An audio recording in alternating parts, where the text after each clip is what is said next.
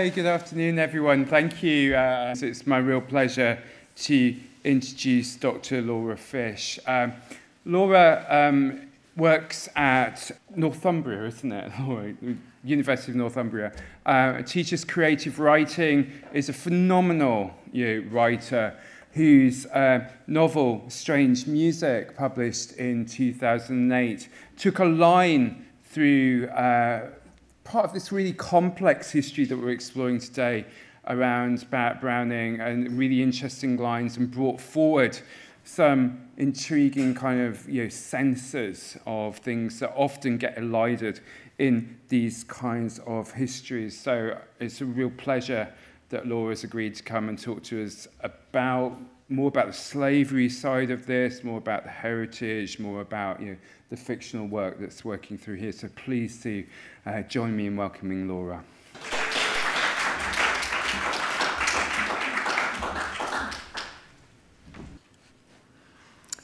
Uh, so good afternoon. It's it's a real honour to be here at the Ledbury Poetry Festival, and thank you very much, Simon and Cora, uh, for inviting me. Um, I'm very grateful to all of you who've come here this afternoon. Um, so, yeah, I'm going to be talking about um, my second novel, Strange Music, um, and my personal, I'd just like to say, my personal sort of relationship to significant places in Elizabeth Barrett Browning's life seems to have been sort of concertinaed in the past few days because I live in Newcastle uh, where Elizabeth's mother, Mary Graham Clarke, uh, lived. My youngest son sings at Durham Cathedral, close to where Elizabeth was born, at Co- Coxhoe Hall, um, and she was christened nearby at um, Kelloe Church. I've spent the last three days in Italy.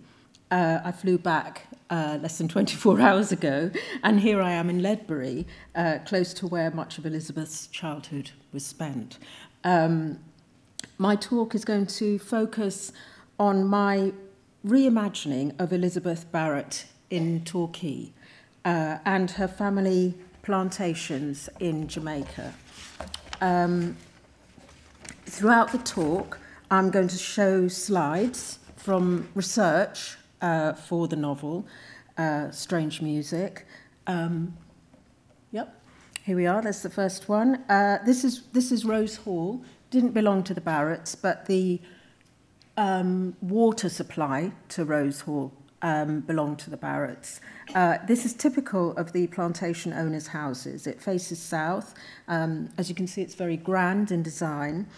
Um, so throughout my talk, I'm going to be showing slides, but I'm also going to reflect upon the importance of place um, in the creation of, of my novel. Um, and I'm going to discuss how Elizabeth's dramatic monologue, The Runaway Slave at Pilgrim's Point, provided inspiration for the work, and how f- writing fiction um, can create mirrors made of words. I'm going to finish off by reading some short excerpts from the novel. But first, I'm going to start off by setting a context for my own writing, and I'm going to discuss, as I said, the importance of place in the novel's creation. So, research based learning and reflective practice are integral to my own creative writing, as with many writers within the academic world. Strange Music is set before Elizabeth met Robert Browning. Uh, the process of developing it involved using the practice of writing as a research method. It might seem strange uh, to some of you, or a contradiction in terms, to consider creativity as research. But in this particular book, much of the writing ha- was experimental and functioned as an act of reaching back into Elizabeth's poetry and correspondence and then forwards into the novel. And writing then sort of becomes a research method and a method of discovery in itself. The book's set between 1837 and 1840 in Torquay in Devon and, and at the great houses of Cinnamon Hill and Greenwood in St James, um, former homes of Elizabeth Barrett's family in Jamaica. So this is Cinnamon Hill Great House. Uh, the singer Johnny Cash uh, had it as his Jamaican residence, um, but the house Uh, this is the house that Elizabeth's father was born in, uh, Edward Barrett. Johnny Cash um, actually let me have a look round it, which was wonderful. And he adored Elizabeth's writing um, and copied many of the poems onto parchment, uh, which he hung around the walls. Um, Elizabeth never went to Jamaica, but she knew of the plantations um, and heard of the terrible lives of the, of the slaves there, as um, Simon and Cora have discussed this morning. So, what happens when we look at Elizabeth's background and the Barrett connections with Jamaica and slavery?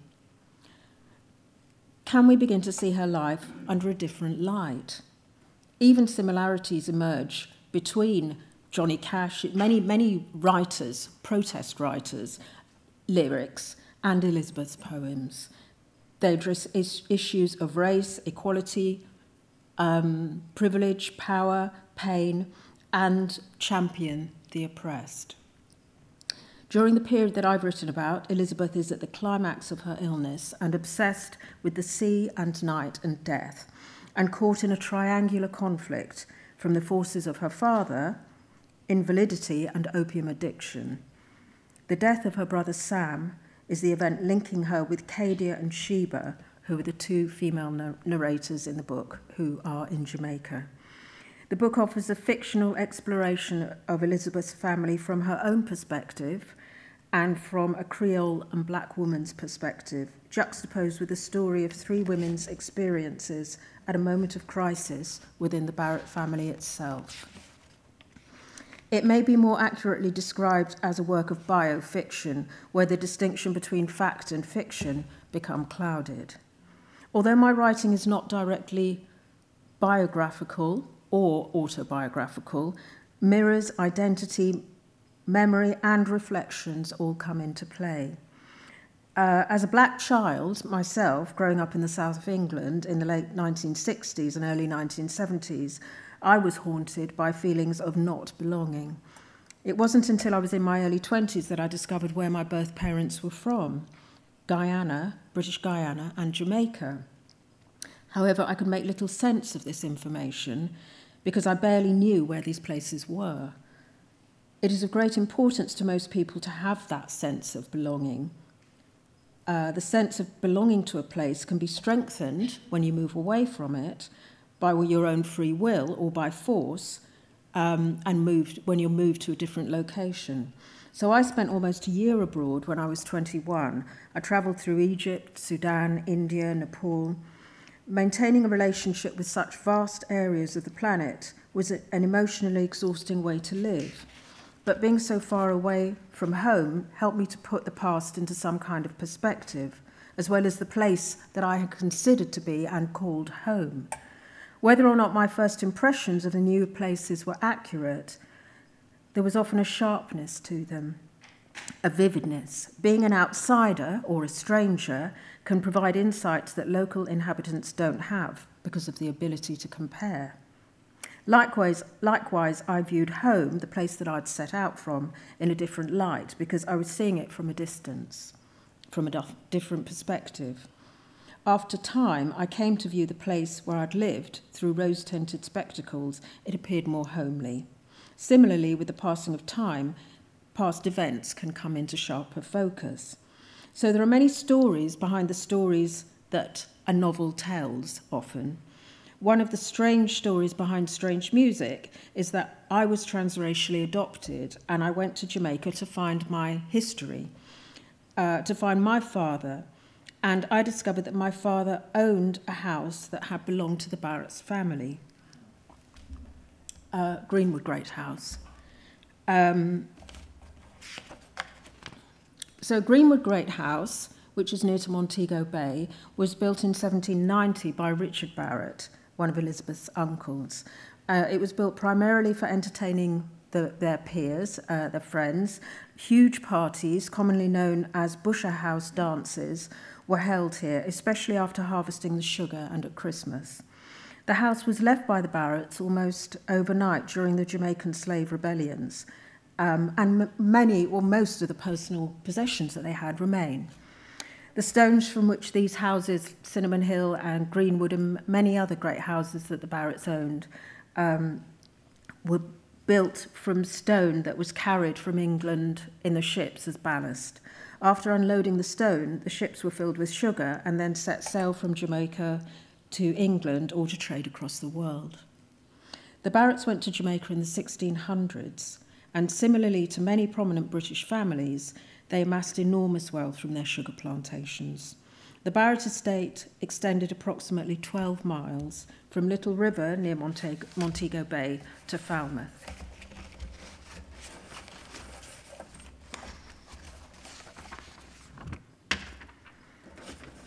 So, sorry,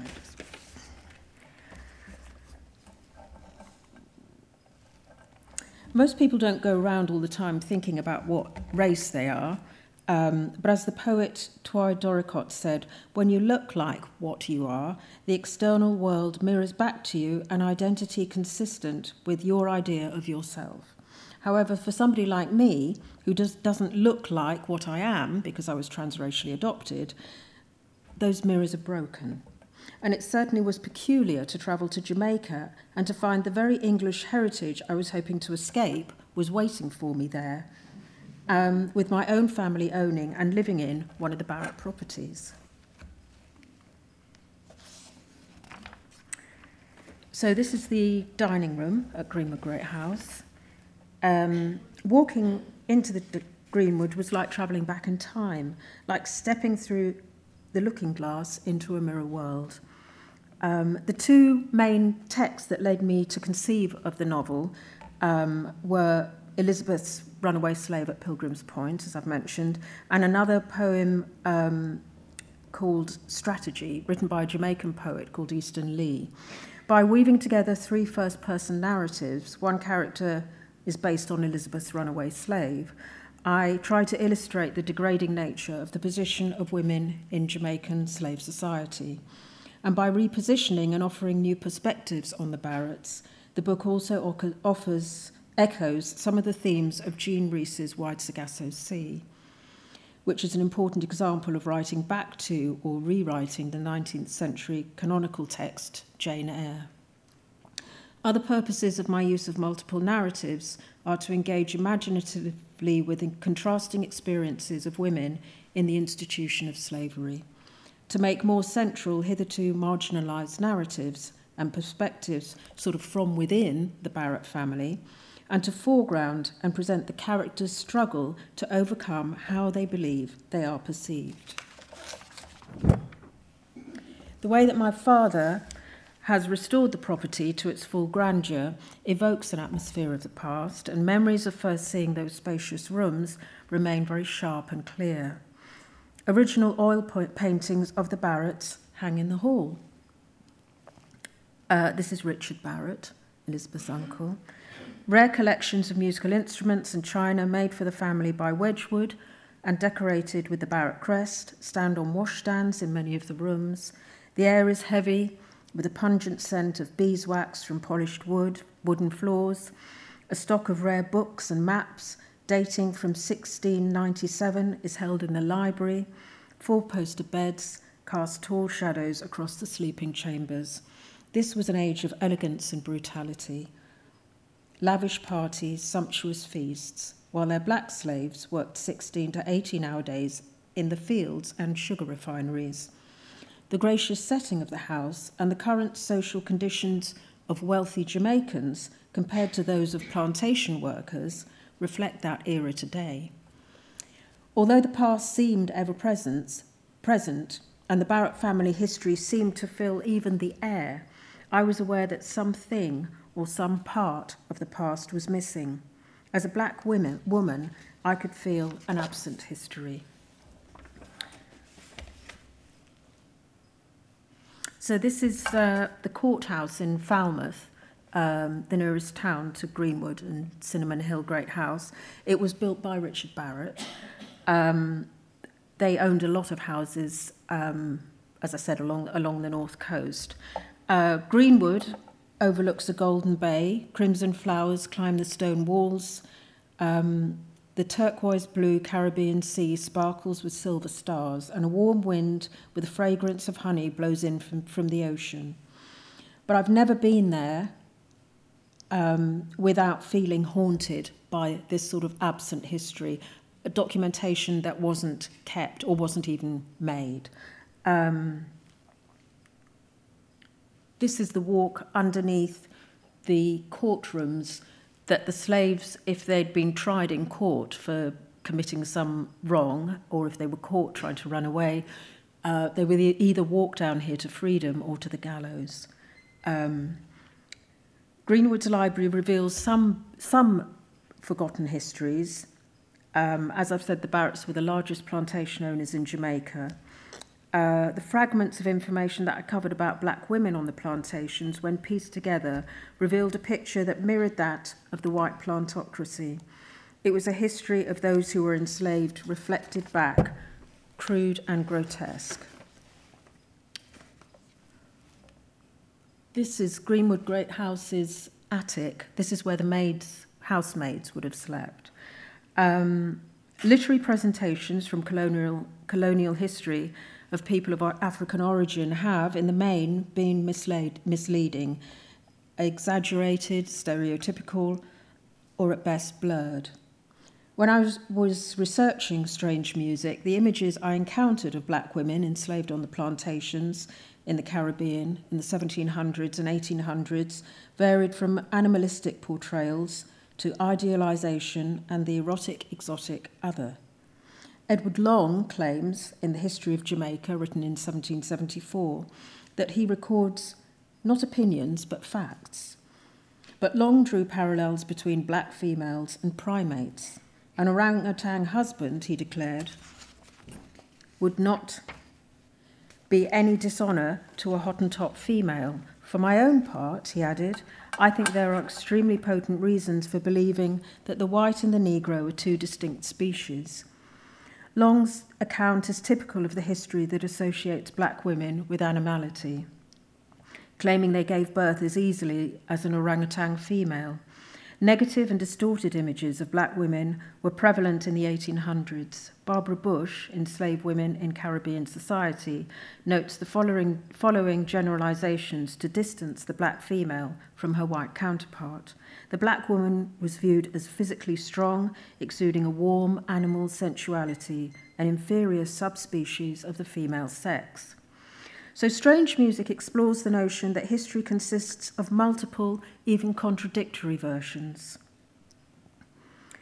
Um, as I've said, it was inspired largely by Elizabeth Barrett's dramatic monologue, The Runaway Slave, which, as, Cor- as Cora has already discussed, depicts the multiple rape of a slave woman and the birth of her mi- mixed race child, from whom she feels estranged. The poem tackles the complex issue of infanticide 200 years before Toni Morrison's Beloved. The three narrators, Cadia, a Creole maidservant, struggling to save her child from the abusive attentions of, their ma- of her master, Elizabeth Barrett's brother, Sam, Sheba, an indentured labourer and former slave mourning the loss of her lover, who is the runaway slave, and Elizabeth Barrett herself.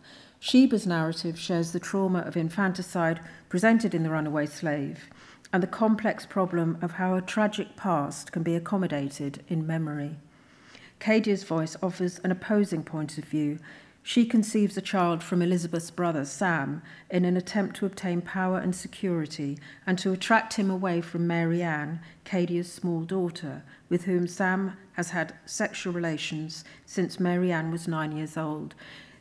The character of Mary Ann um, is based on somebody that Sam, it would appear, did have a, a child that Sam did have sexual relations with. Um, and I found this documentation at Eton College Library.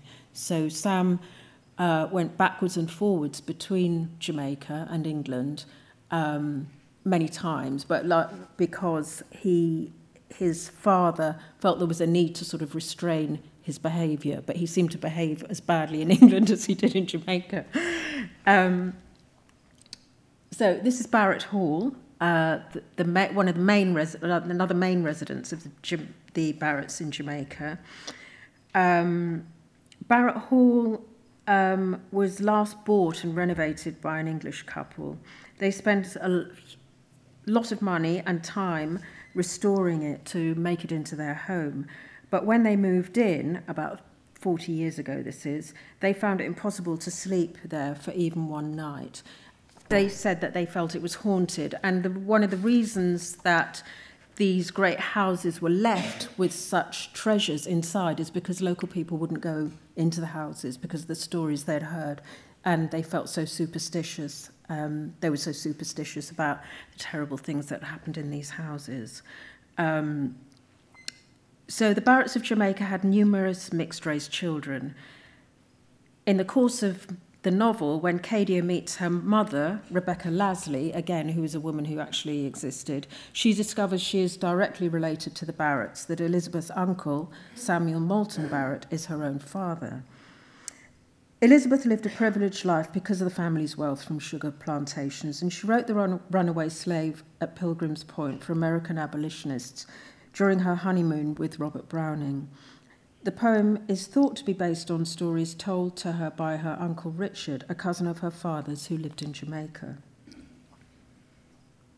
Uh, this, this is a photograph that my father showed me. He bought the house from William, William Carr Jarrett, who's the elderly man in the chair there. This photograph was supposed to have been, uh, this woman, sorry, who appears in the right, is a slave who was supposed to have died 30 years before the photograph was taken. Um, so, whether you believe in ghosts or not, this is the story uh, that I was told um, when I first saw this photograph. Um, I'm not mad, I am black, is the enslaved woman narrator's haunting refrain. It is with extraordinary depth of emotion that the poet deals with the multiple rape um, of the black slave woman um, and her child's birth. The mother runs away, suffocates the child, and buries the corpse in the black earth, the blackness of the earth symbolizing the color of the mother's own skin. I am black, you see, and the babe who lay on my bosom so was far too white, too white for me. Elizabeth's passages include extracts within my book. Elizabeth's passages include extracts from her letters. Cadia and Sheba narrate their own stories, as I've said in patois. Um, the responsibility of writing about and engaging directly with the experiences of black women in Britain has, in the main, fallen upon the shoulders of black women alone. And I became fascinated as I was writing the book um, that Elizabeth chose to write from a black female perspective, however problematic that might be perceived now in the word language that she uses. Um, The act of writing itself is much like the construction of a mirror made of words. Looking at certain illuminated corners of or cracks within the mirror, the author can see fragments of an objective reality that comprise the physical universe, social communities, political dynamics, and other facets of human existence. Looking in other corners, in certain other corners of the same mirror, he or she may experience glimpses of a true self, shattered deftly behind a mask of public proprieties. So, how deceptive are the popular images of Elizabeth Barrett Browning as a poet invalid and one half of the literary histories of literary history's most beloved couple? Well, obviously, Simon has gone into uh, a lot of that in his talk this morning. And how, if one decides to write such about a famous historical figure, can the void between fact and fiction be bridged to create a believable character? These are just two of the many questions that I faced when writing about Elizabeth Barrett and her family links with Jamaica. Strange Music actually began as a short factual history book about the, about the Barretts. Its transformation into a work of fiction was a lengthy process which arose from my desire to find different ways to reflect upon the period of Elizabeth's life when she was in Torquay. Initially, I was reluctant for Elizabeth to have a voice in the novel at all because I felt she had such a massive voice um, anyway, um, although she and her poetry underpinned all of my research. Then I decided that I did want to find ways to show a different picture because literature like a mirror, has that power to reproduce and recreate images. Um, I just very much like this quotation from Virginia Woolf's The Room of One's Own. She says that women have served all these centuries as looking glasses, possessing, possessing the magic and delicious power of reflecting the figure of man at twice its natural size. If she begins to tell the truth, the figure in the looking glass shrinks. His fitness for life is diminished. How is he going to go on giving judgment, civilizing natives, making laws, writing books, dressing up and speechifying at banquets, unless he can see himself at breakfast and dinner at least twice the size he really is. But a mirror image is only an illusion. Whatever is reflected back appears identical and yet is reversed. For instance, left becomes right when we look in a mirror. Similarly, literature does not simply perform the function of mirroring, as Virginia Woolf says, mirroring life back, thus enabling readers to reflect upon themselves and their world. Written words also hold the power to mask and conceal, to distort and deceive, to affect how we are portrayed and perceived by others. So I'm going to go, I think, back to this picture of Barrett Hall.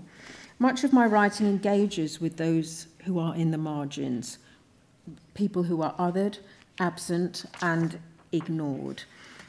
Um, Elizabeth's voice within the book um, not only expresses her hatred of slavery and the plantation, system from which her family wealth was derived, although she is geographically and emotionally um, at a distance, she is trying to reach out to Cadia and Sheba which is part of the process of her becoming able to write from a black woman's perspective. Confinement and self determination are the main issues connecting all three women, and throughout the book, issues of escape emerge. However, Elizabeth's narrative voice offers a very different kind of confinement to that of the other voices.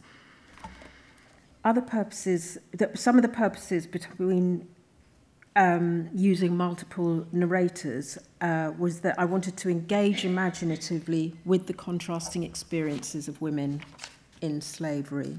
And in th- presenting three perspectives, um, I wanted to sort of foreground the, the novel's, the characters struggle as to how they perceive themselves. Other patterns and issues that surface within my work include women's weaknesses and triumphs in slave society, the bond between parent and child, social and moral breakdown, and the psychological damage resulting from the axis of triple oppression race, gender, class, and madness, a recurrent thematic concern of Caribbean women's writing and within The Runaway Slave itself, the poem. The, sto- the story of relations between the Barretts and black women and men dates back to 1655 when Hersey Barrett sailed from Port Royal, sailed into Port Royal, Jamaica. This is a photograph that I think was shown, a slide that was shown earlier of Elizabeth and her son Pen uh, in Italy.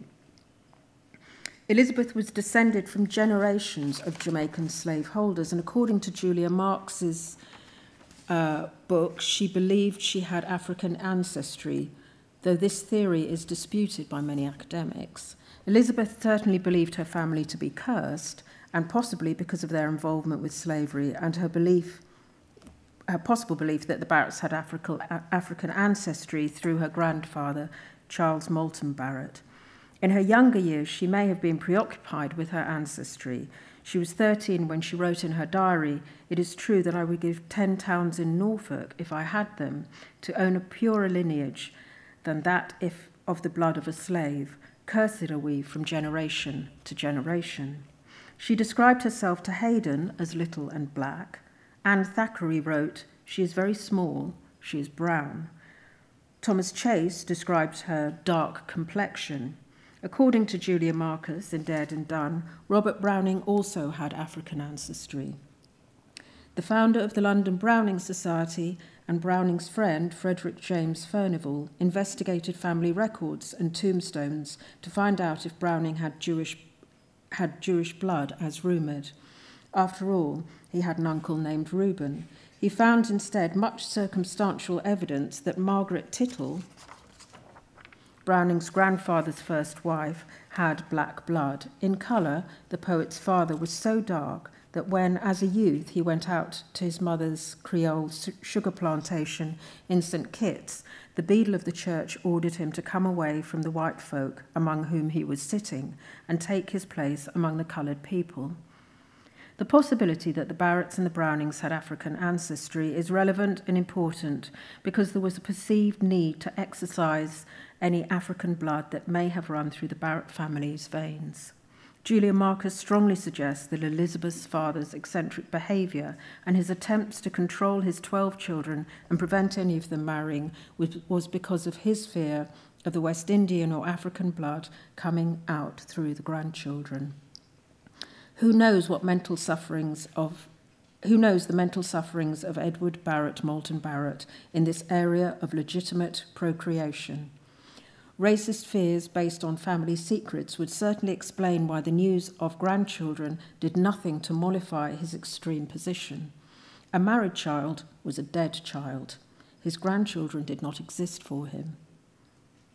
What is known is the Barretts of Jamaica did have numerous mixed race children. For example, George Goodin Barrett had six children by a slave, Elissa Peters.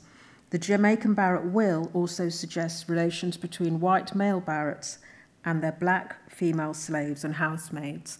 And if you look in the Jamaican telephone directory, Barrett is one of the most common names. There's pages and pages of them. Obviously, they would have taken their owner's name if they were slaves, but some of them could have been related as well.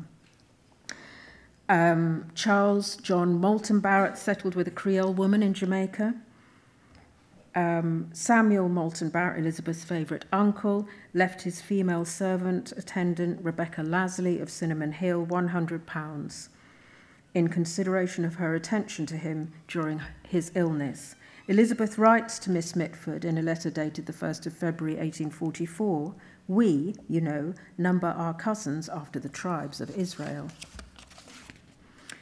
So, during w- weeks of research in Jamaica and reading through the stacks of carefully catalogued Barrett correspondence at Eton College and the British Library, I reassessed Elizabeth's life, her imagination in Torquay, the effects of opium on her writing and her health, her deep anxiety surrounding the possibility of her family connections with those who were enslaved on the sugar plantations, and very boldly, because I don't think I have the courage to write the book now and to try and enter uh, the genius's mind, I'm going to read some short passages um, from Strange Music, which are written from Elizabeth's pers- perspective.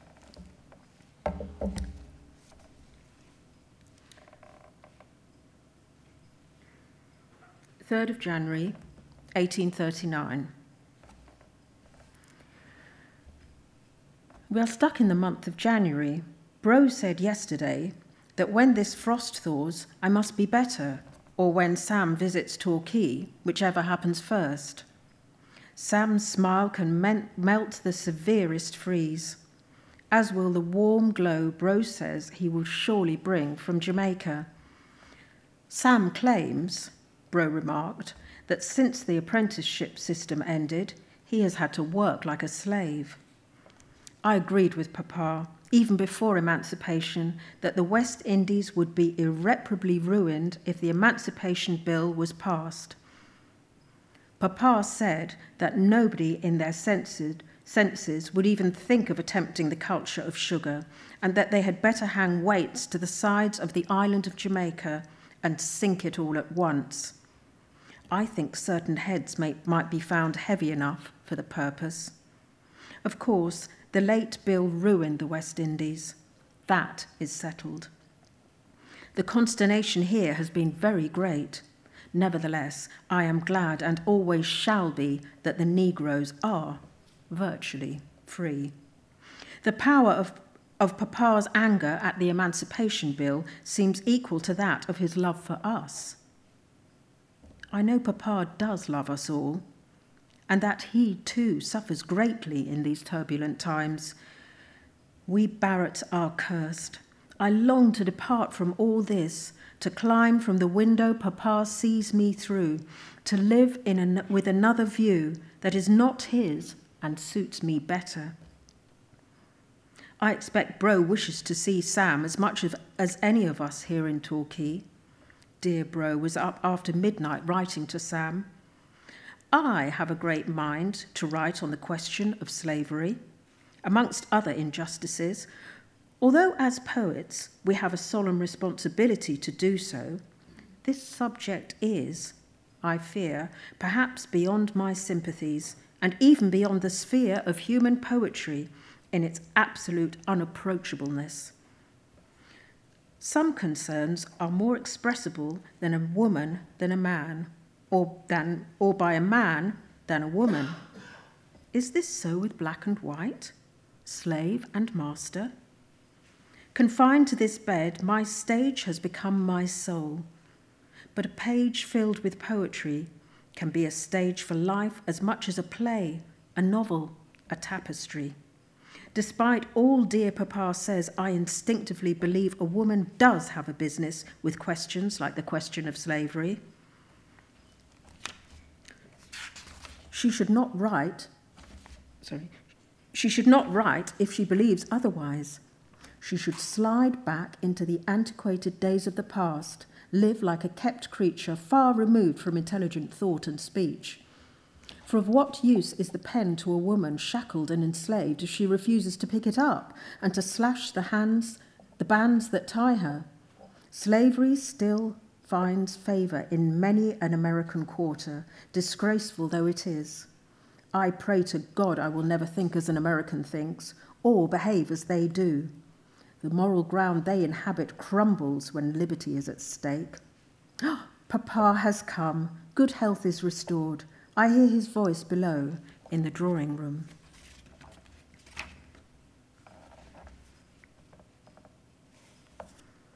Twenty seventh of April, eighteen thirty nine. What a dreadful year is this! The sudden death of cousin Richard, Custos of St James, Jamaica, Speaker of the House of Assembly. Richard, Dear Papa's illegitimate cousin had blood from we know not where, and now rumour has reached us that Richard was murdered. May the Lord God rest his soul. Handsome, after a fashion, though not as dark and handsome as Papa, Richard's face was one that I, as a child, did not care to look upon. His short upper lip was full of expression. His laughter rang harshly through Hope End.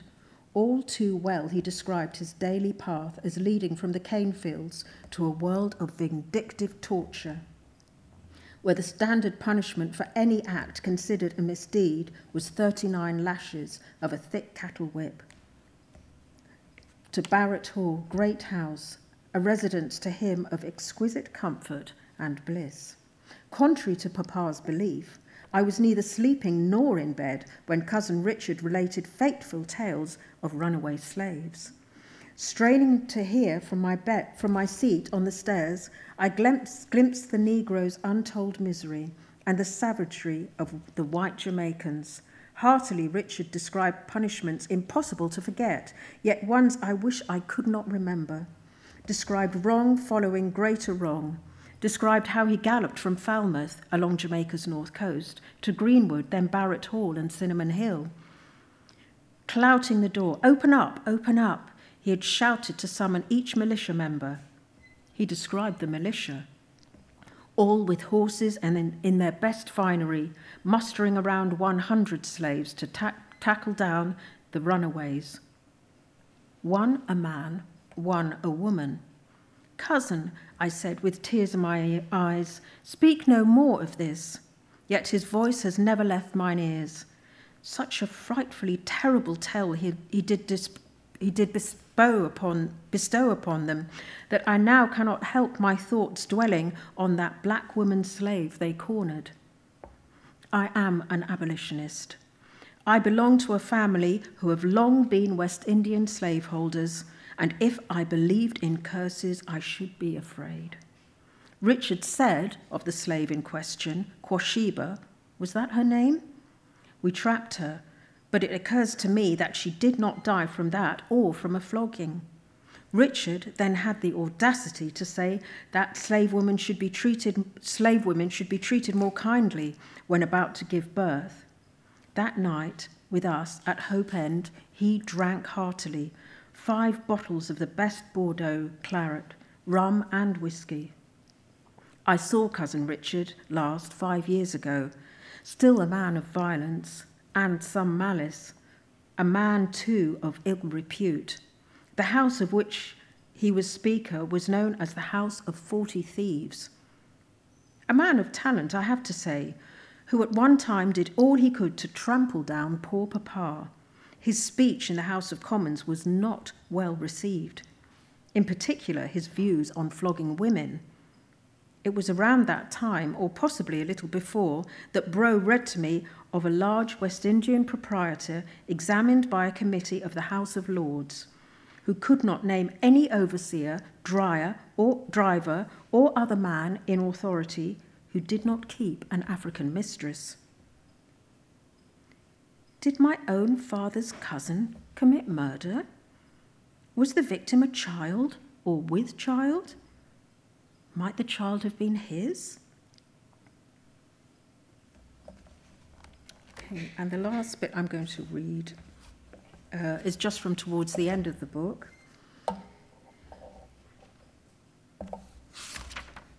And this is the 20th of June, 1839. Despite the confusion it has, it has brought at a tender time of change on the West Indian estates, Sam now admits Papa ordered his return because of this and other tales and the latest controversy involving him, which Papa and he still refuse to reveal.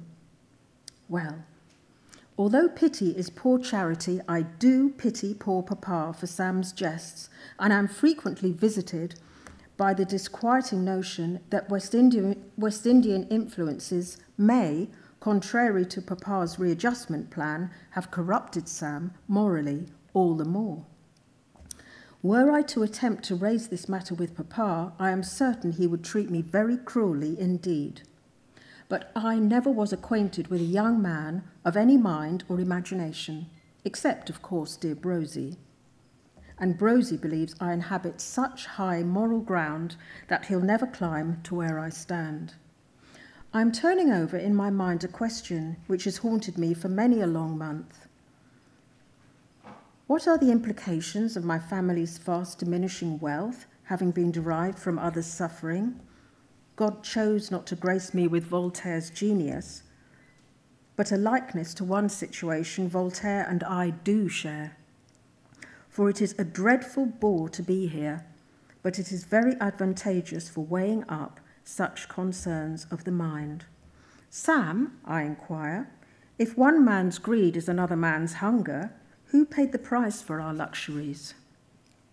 I let my eyelids fall shut. Hope End rises, immense, palatial, from the bosom of the Malvern Hills, shockingly exotic with its neo Turkish minarets, domelets, and metal spires. Oriental, pagoda like architecture, flamboyant and bizarre, and as eccentric as Papa could design, it attracts much attention the young Princess Victoria is even surveying the grounds. I can see through the dining room, with its crimson flock wallpaper to peacocks strutting on the terrace, the circular ended drawing room decorated in Italian style, the Moorish views hanging in the billiard room, the handsomely stuccoed library, and views across the parkland, which was well stocked with doe and stags until they threatened the Spanish chestnuts. All the splendour by which I am surrounded, all Papa has gained, comes from that bittersweet substance, sugar. I have pushed this away, fought it, but like the sinister silk black salt water stirring beneath the waxing moon, which can seep through the tiniest crack in the underbelly of a boat, or lashing rain that, bleed, that bleeds through a chink in a rotten wood window frame, forming a pool on the sill, this fear has leaked into my mind. Okay, that's it.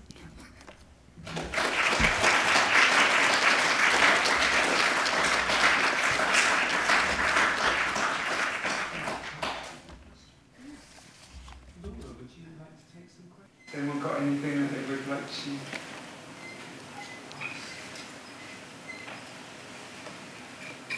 Was a personal one, really. How how did you come away from Jamaica after three weeks and find all the background you didn't expect? How did you feel personally about that, uh, emotionally? Um, very confused. yeah, I mean, I, um, I first went to Jamaica. Well, it, it's probably about 30 years ago, and I've been back since many times. But I found it very confusing. Yes, I mean, it was a history I knew nothing about. Um, uh, that I had just hadn't learned at all. I'd, I mean, knew of Elizabeth Barrett, but uh, Elizabeth Barrett Browning, but I didn't know any of this. Yeah, yeah so very confusing. I think really. yeah. Mm-hmm. yeah. Um, you mentioned this void between uh, fact and fiction. Um, I just wanted to ask what were the difficulties and challenges with that that you faced when writing? Um, it's a good question. I mean, I, I I think the thing that I found most difficult was because I knew Elizabeth had been written about so much. Um, and so I was, and because she kept diaries and wrote so many letters on virtually on a daily basis, everybody or anybody who studies her knows what she was doing on a day to day basis. And so it was very, very difficult to allow myself to be imaginative. Um, and I still probably have made some terrible mistakes, but um, I found I couldn't write it as a factual book because then I couldn't say the things that I wanted to say. Um, and there were a lot of gaps because a lot of the history in Jamaica isn't, hasn't been documented. Um, so sometimes all I had was names of slaves um, and money that had been left to a slave or something like that by the Barrett family. But I'm reading between the lines, um, it was clear that the stories existed, um, and I could only tell them by fictionalizing it. So it was a leap of faith, um, but it's very, yeah, challenging. I'm still waiting for letters to come, and people say, she wouldn't have said that. yeah.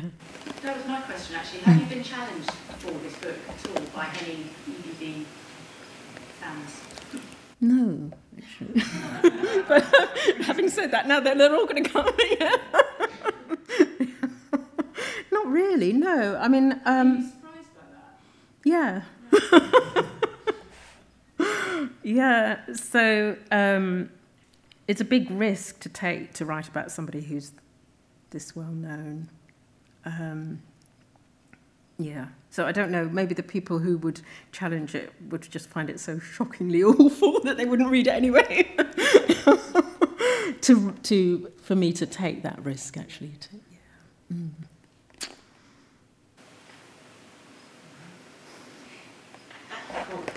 Well, because you said that, you know, at the beginning you weren't going to give Elizabeth a voice at all. Mm. I mean, she'd had her voice. That's what I felt. I thought was sort of but when you decided to give her a voice, mm.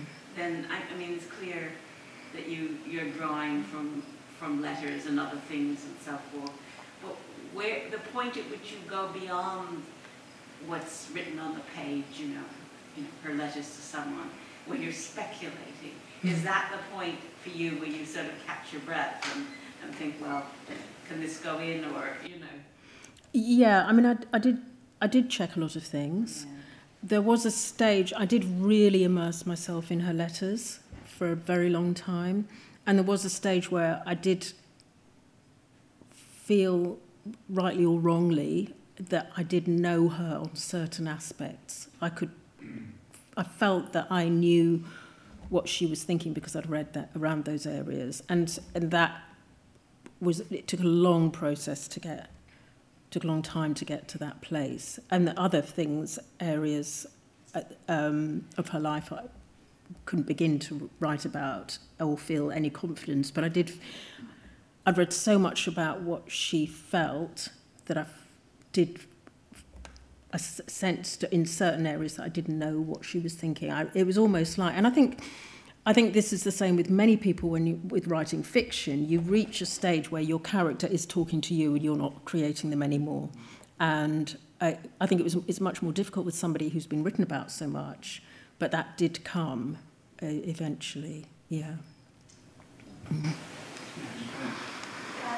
You talked about how this was research led and research driven, and it's clear that there are personal connections as well throughout this whole building of the work. And I, I wondered where you see this going forward, what you see your next steps being um, upon completion of this part of the project, I suppose. Uh, well, I did, after I finished the novel, I did do, because it, 2007, it was the bicentenary of the abolition of the slave trade. And so I did lots of projects in schools. Um, but um, yeah, I mean, I haven't thought about any doing any more work on Elizabeth really, or um, because I think a, a lot of people like this when you've written a book, you've gone, you know, you don't want to look at it again. so, um, so yeah, I mean, I've I've been writing other things since, uh, similar themes, um, but not not historic. I don't think I'd ever do a historical novel again.